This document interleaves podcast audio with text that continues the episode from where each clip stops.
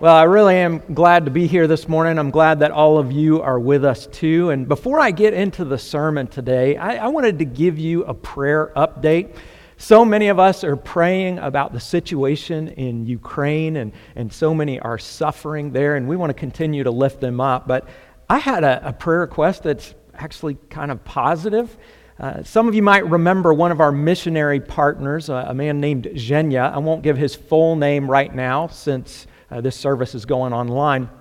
Um, but I've been in touch with Zhenya. Uh, he and his family lived in Ukraine for many years, and right now he is in Poland, very near the border of Ukraine. He's been helping refugees, working with churches, doing all kinds of things that you wouldn't hear about in the news.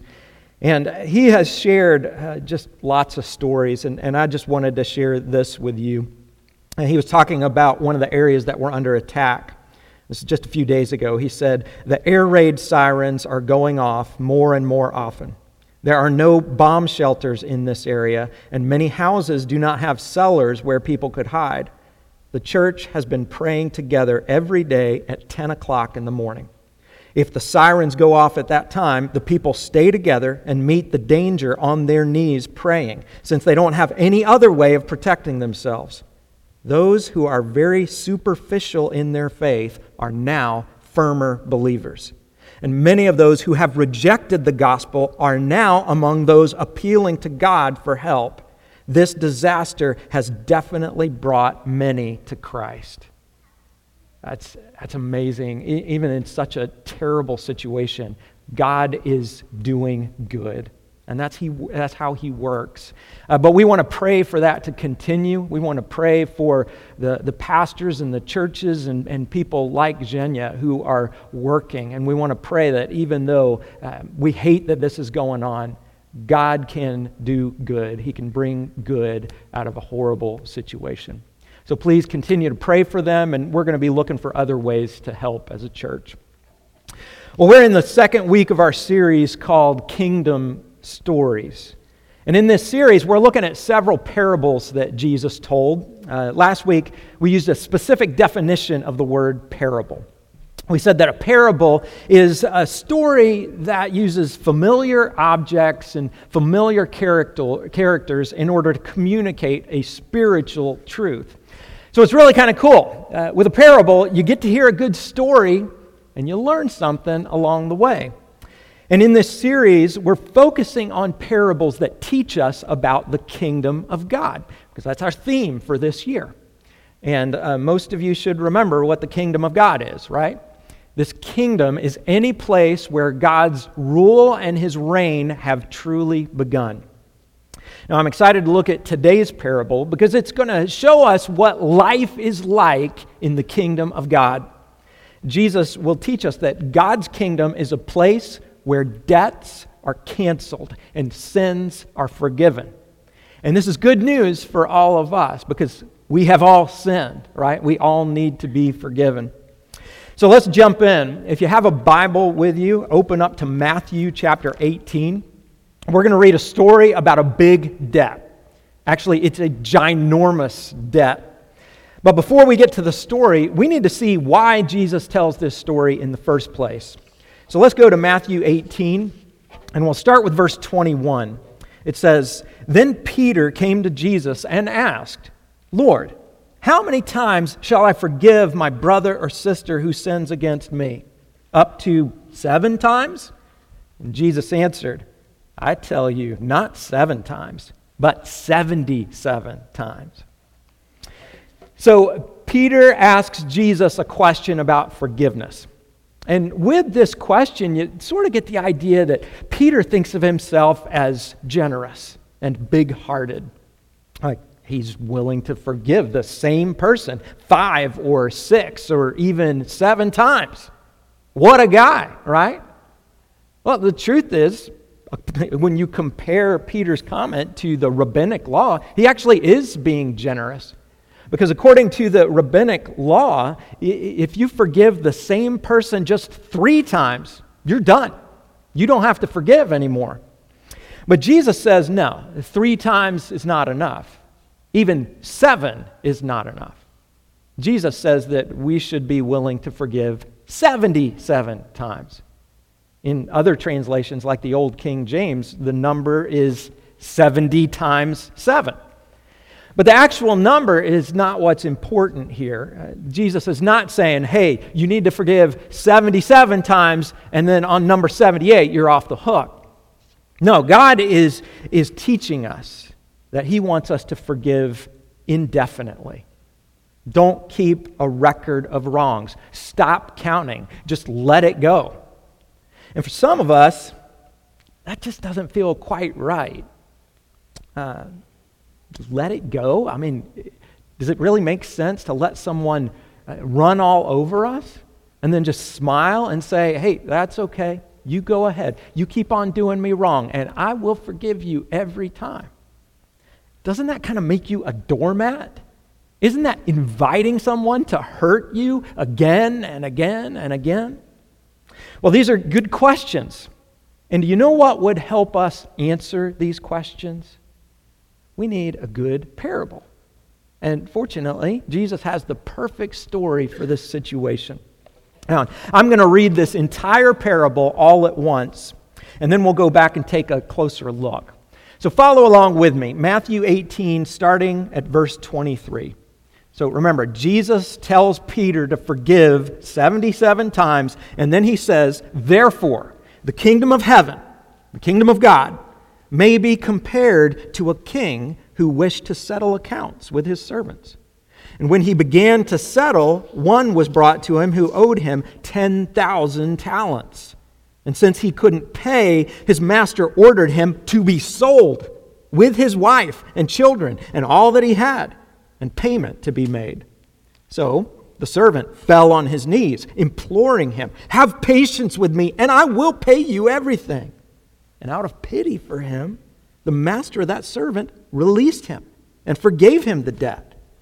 But when that same servant went out, he found one of his fellow servants who owed him a hundred denarii.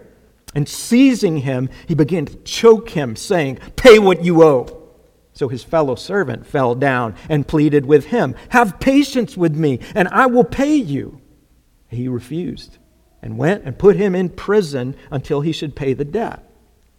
When his fellow servants saw what had taken place, they were greatly distressed, and they went and reported to their master all that had taken place. Then his master summoned him and said to him, You wicked servant, I forgave you all that debt because you pleaded with me. And should not you have had mercy on your fellow servant as I had mercy on you? And in anger, his master delivered him to the, to the jailers until he should pay all his debt. And then Jesus says, So also my heavenly Father will do to every one of you if you do not forgive your brother from your heart. So that's the story of the big debt. And this parable is pretty straightforward, right? You're smart people. I'm sure you figured this out. Uh, the king represents God. And servant number one could be you or me. Servant number two represents someone that we struggle to forgive. And the point of the story is what? If you are servant number one and you don't forgive servant number two, do not expect God to forgive you. And yes, all that is true. But let's dig a little deeper because the more we understand this story, the more we'll see the deeper truth that Jesus communicates here. You see, we, we all have cultural barriers that make it difficult for us to, to understand this parable in a deeper way. Uh, for one thing, we don't normally deal with talents and denarii and ancient Roman money. But these currencies are actually a very significant part of this story. So let's go back and we'll see what, what's going on here. In verse 23, Jesus says, Therefore, the kingdom of heaven may be compared to a king who wished to settle accounts with his servants. And when he began to settle, one was brought to him who owed him 10,000 talents. So, servant number one owes the king a lot of money. How much money? 10,000 talents. But exactly how much is that? Well, I did some studying this week and I found out it's not really that simple to convert ancient Roman money into American dollars. But I can give you a, a rough estimate. So, first, I learned that one talent equals 20 years' wages for the average day worker. Not 20 days, 20 years. So, that, that is a lot of money. And let's do some math. Uh, are we okay with doing a little math on a Sunday morning? I'm not sure I am, but we'll try anyway. So here we go. In today's dollars, the annual income for an average day worker might be around $36,300. And remember, one talent, just one, equals 20 years' wages. So multiply 36,300 one year's wages times 20, and you get $726,000. And remember, that's just one talent. So we need to play this out.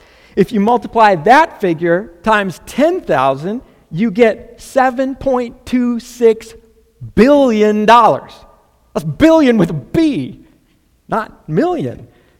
Now, this is a crazy amount of money. $7.26 billion is higher than the gross domestic product of 43 different countries. But now, hold on a second. Jesus made up this parable, right? He could use any number he wants. So, why did he go that high? I mean, it's almost ridiculous. Well, it's interesting. In the ancient Roman world, a talent was their largest unit of money. The, the currency didn't have anything beyond that. But that's not all. For Greeks and Romans, 10,000 was the largest number in their vocabulary. So, do you see it? Jesus is using the largest possible number and he's attaching that to the largest unit of money. So, 10,000 talents was the biggest debt that people could easily understand. But again, what is the point of using that huge number? Well, Jesus is saying to each one of us, you owe a big debt to God. It's, it's so big, you, you can't even imagine how big this is. But now that's the spiritual side of this story, and let's not get ahead of ourselves. Now, let's go back and read the next verse. It says, And since the servant could not pay, his master ordered him to be sold with his wife and children and all that he had, and payment to be made. Now, if that seems a little strange to you, this, this kind of thing did happen in the Jewish culture. And the servant desperately wants to avoid that fate. So in the next verse, the servant fell on his knees, imploring the king, Have patience with me, and I will pay you everything. Now, you and I both know that's not going to happen. There is no way he could ever, ever pay back that amount of money. It's hopeless. The servant is just stalling. But then we get to verse 27. And out of pity for him, the master of that servant released him and forgave the debt. Surprisingly, the king has pity on this servant. And Jesus doesn't give us much of an explanation here. In fact, we don't know how the servant racked up this debt. It's kind of a mystery, isn't it? How do you spend $7.26 billion? But that's not the point. The point is, this servant had somehow been very foolish, and he didn't deserve this kindness, but the king showed it to him anyway. It's a very positive and heartwarming story so far. But then we get to that plot twist Verse 28. But when that same servant went out, he found one of his fellow servants who owed him a hundred denarii. And seizing him, he began to choke him, saying, Pay what you owe. So his fellow servant fell down and pleaded with him, Have patience with me, and I will pay you. He refused and went and put him in prison until he should pay the debt.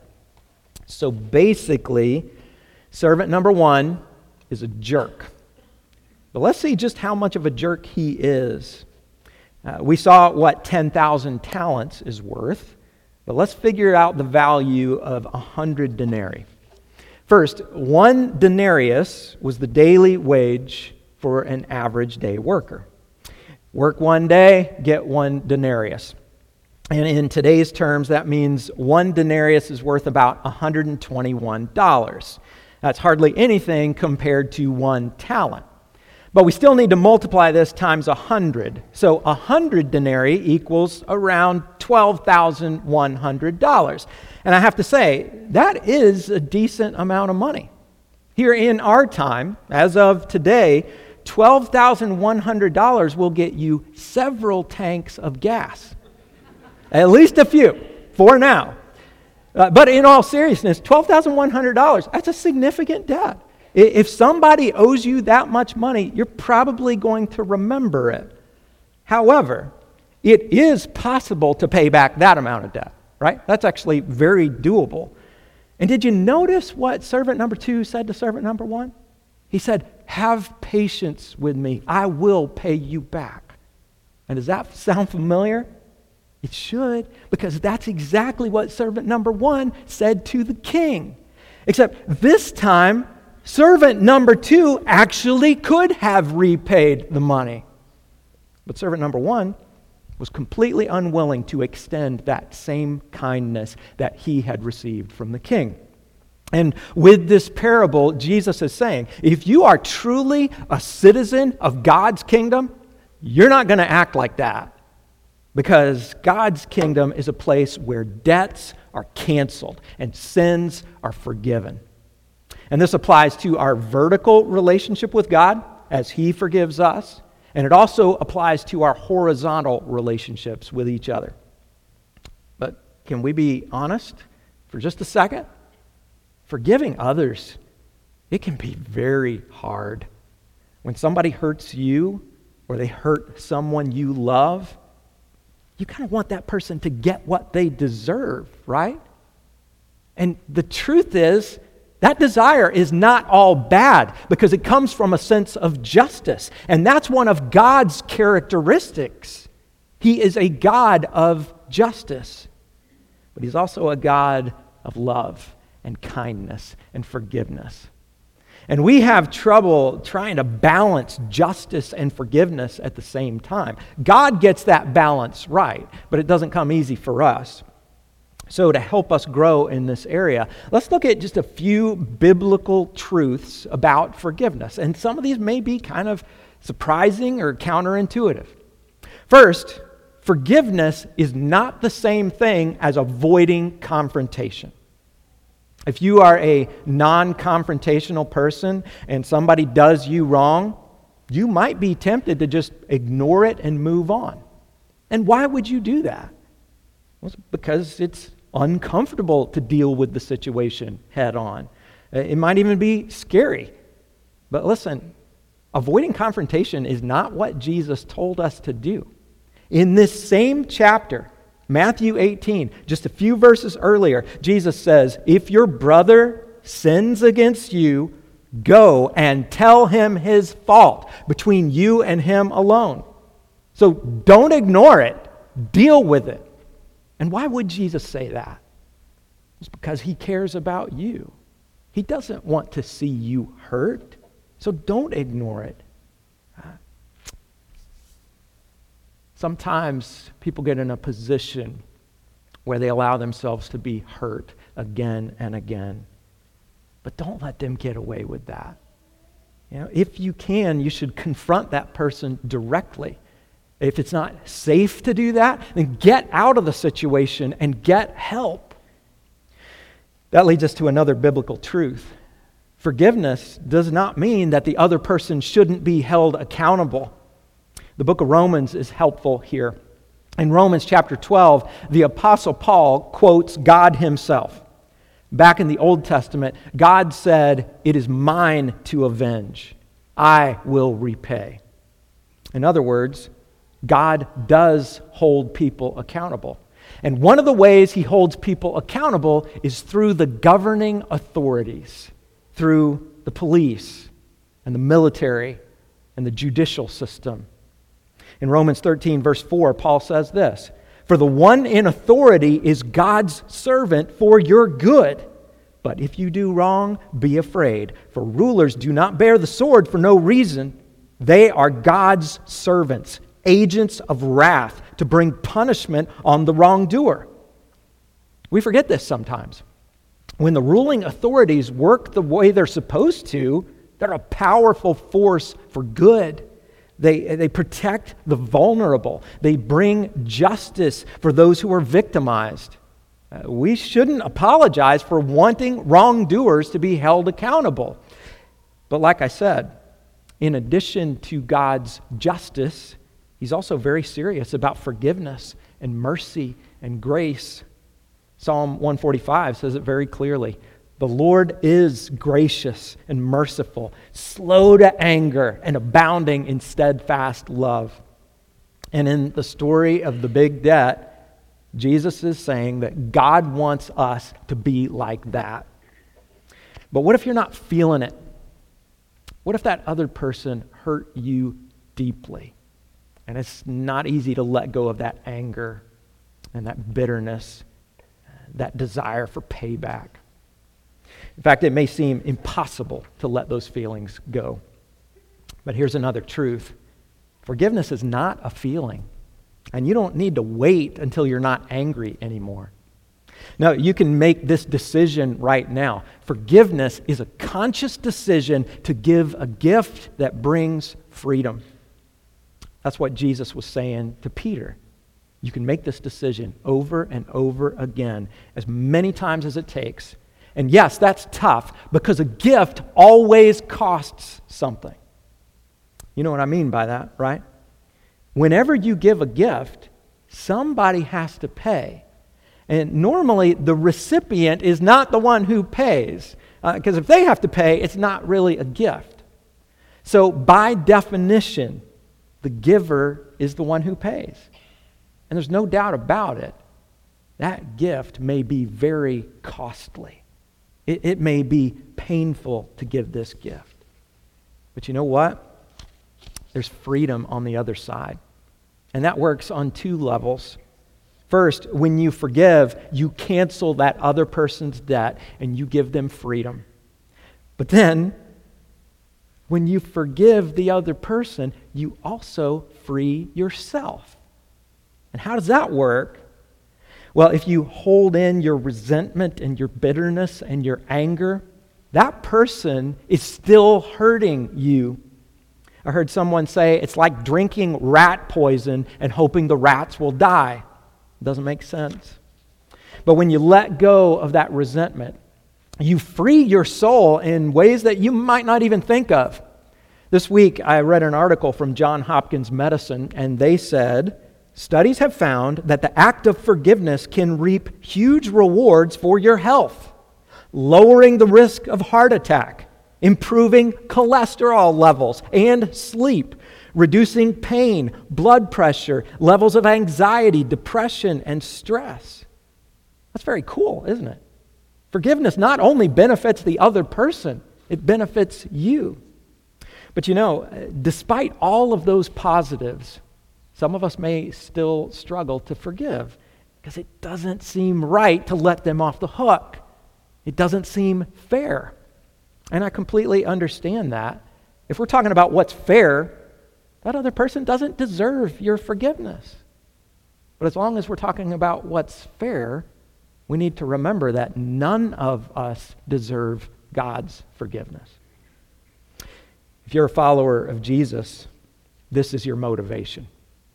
In Ephesians chapter 4, Paul says, Be kind and compassionate to one another, forgiving each other just as in Christ God forgave you.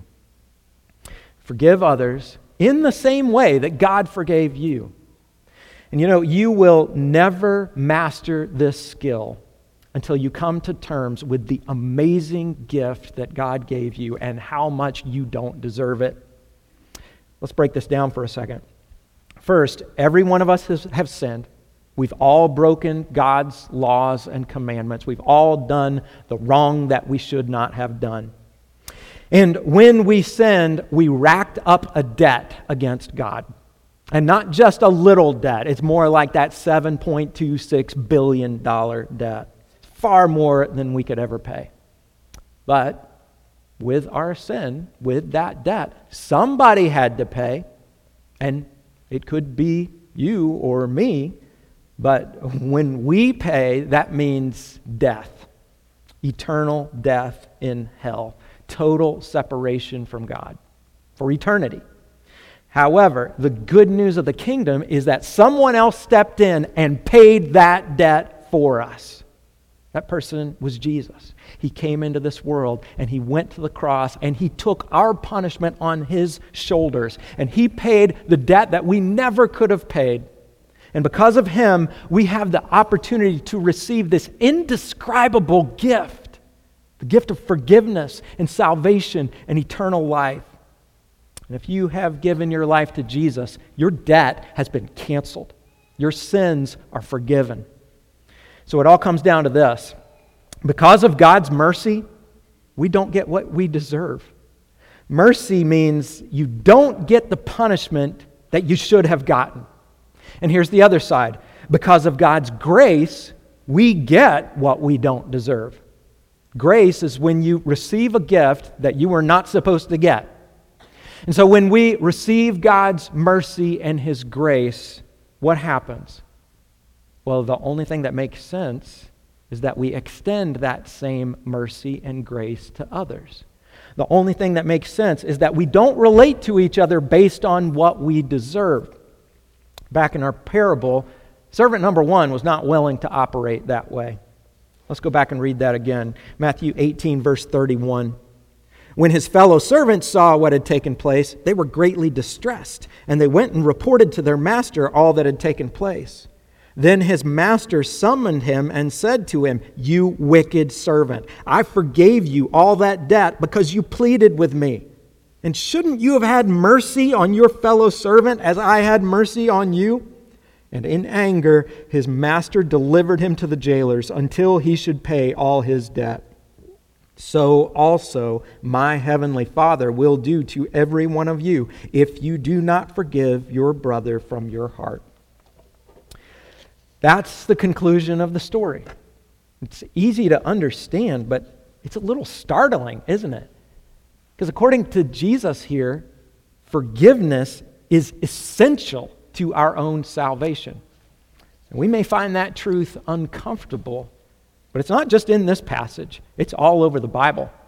For example, back in the Sermon on the Mount, Jesus says, If you do not forgive others their sins, your Father will not forgive your sins.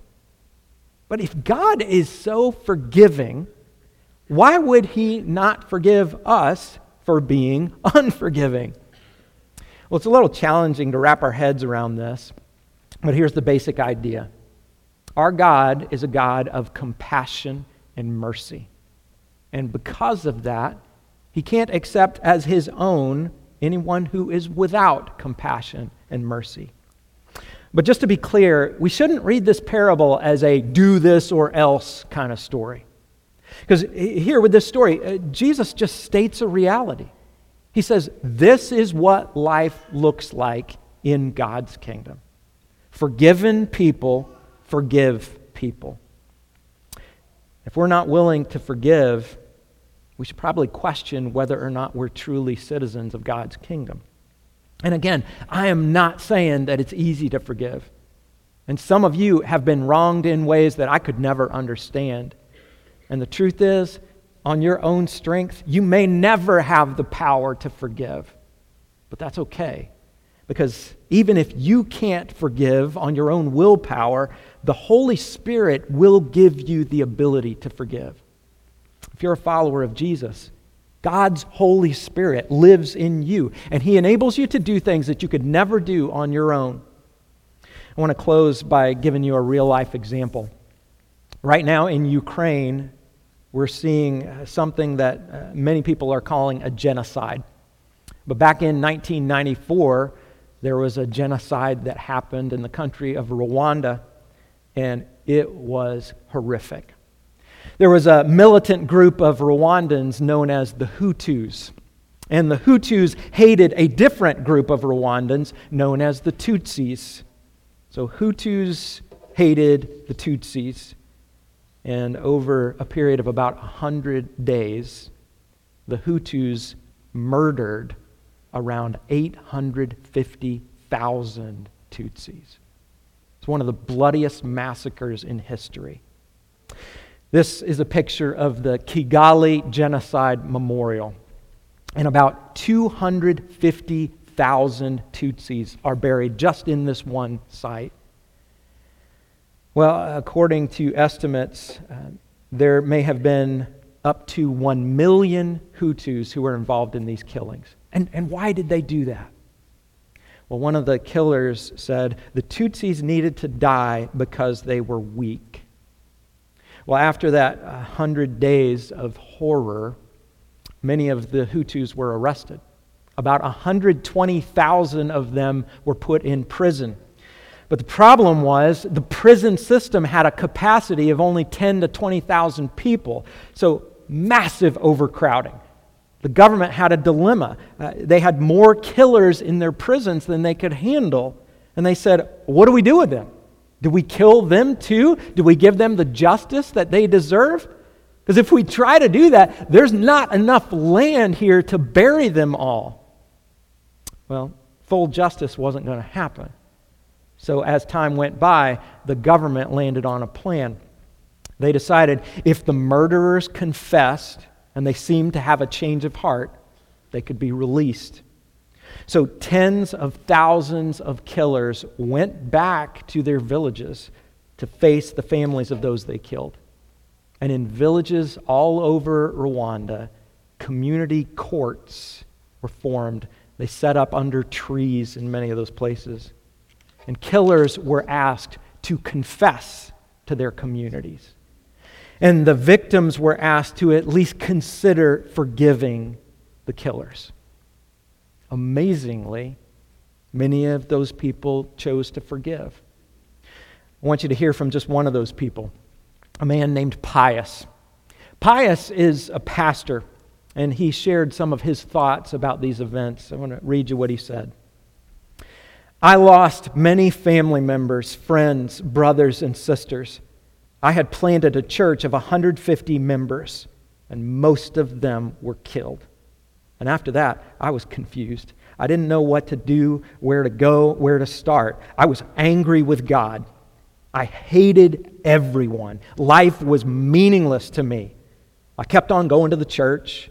I could pray, but I had a broken heart. I had bitterness in my heart. I didn't want to see anybody from the group of killers. I told God, I want to move on. I want to minister. But God told me, if you want to serve me, you have to forgive those who did wrong against you. It was impossible for me to forgive them. I felt it was impossible. It was too hard. But I can tell you, forgiveness is possible. But it's not easy. It's not easy to forgive those people who do wrong to you. I said, How can I forgive those people? The Holy Spirit told me, Begin to pray for them. So I began to pray for them. But it was too hard for me to speak blessings on them. Those who killed my parents, those who killed my sisters, it wasn't easy. But I kept praying. And later on, the Lord set me free. I was able to forgive them. And I thank God because He set me free. I'm free now. I have joy. I have peace. I can share food with them, those who killed my family members. So forgiveness is possible, and forgiveness is a must for us Christians. You don't need to keep anger and bitterness in your heart because that will destroy you. That's amazing, isn't it? But that's not all. Today, Pius ministers to murderers in prison. He leads the Good News Jail and Prison Ministry in Rwanda. Now, I will admit, this is an extreme example of what we're talking about today, but Pius shows us what God can do. The Holy Spirit enables us to forgive, just as in Christ God forgave us. So, where do you need to go from here? Maybe somebody came to mind immediately with this topic, and you know you need to forgive that person. Maybe you already have forgiven that person and you need to let them know. Have a conversation, write a letter. Or it could be that you're not ready to forgive yet. And if that's the case, you can pray. Pray for that person. That's a great place to start. But as we wrestle with this issue, let's not forget the message of this parable. God's kingdom is a place where debts are canceled and sins are forgiven. Let's pray. Father, this is tough. This, this may be one of the toughest things you've asked us to do. But Lord, help us to realize the great debt that we owe to you and the amazing gift of salvation that's possible through Jesus. Lord, I pray that this will sink in, that we will uh, grow to appreciate the gift that you've given to us, and that we will extend that kindness to others. I pray this in Jesus' name. Amen.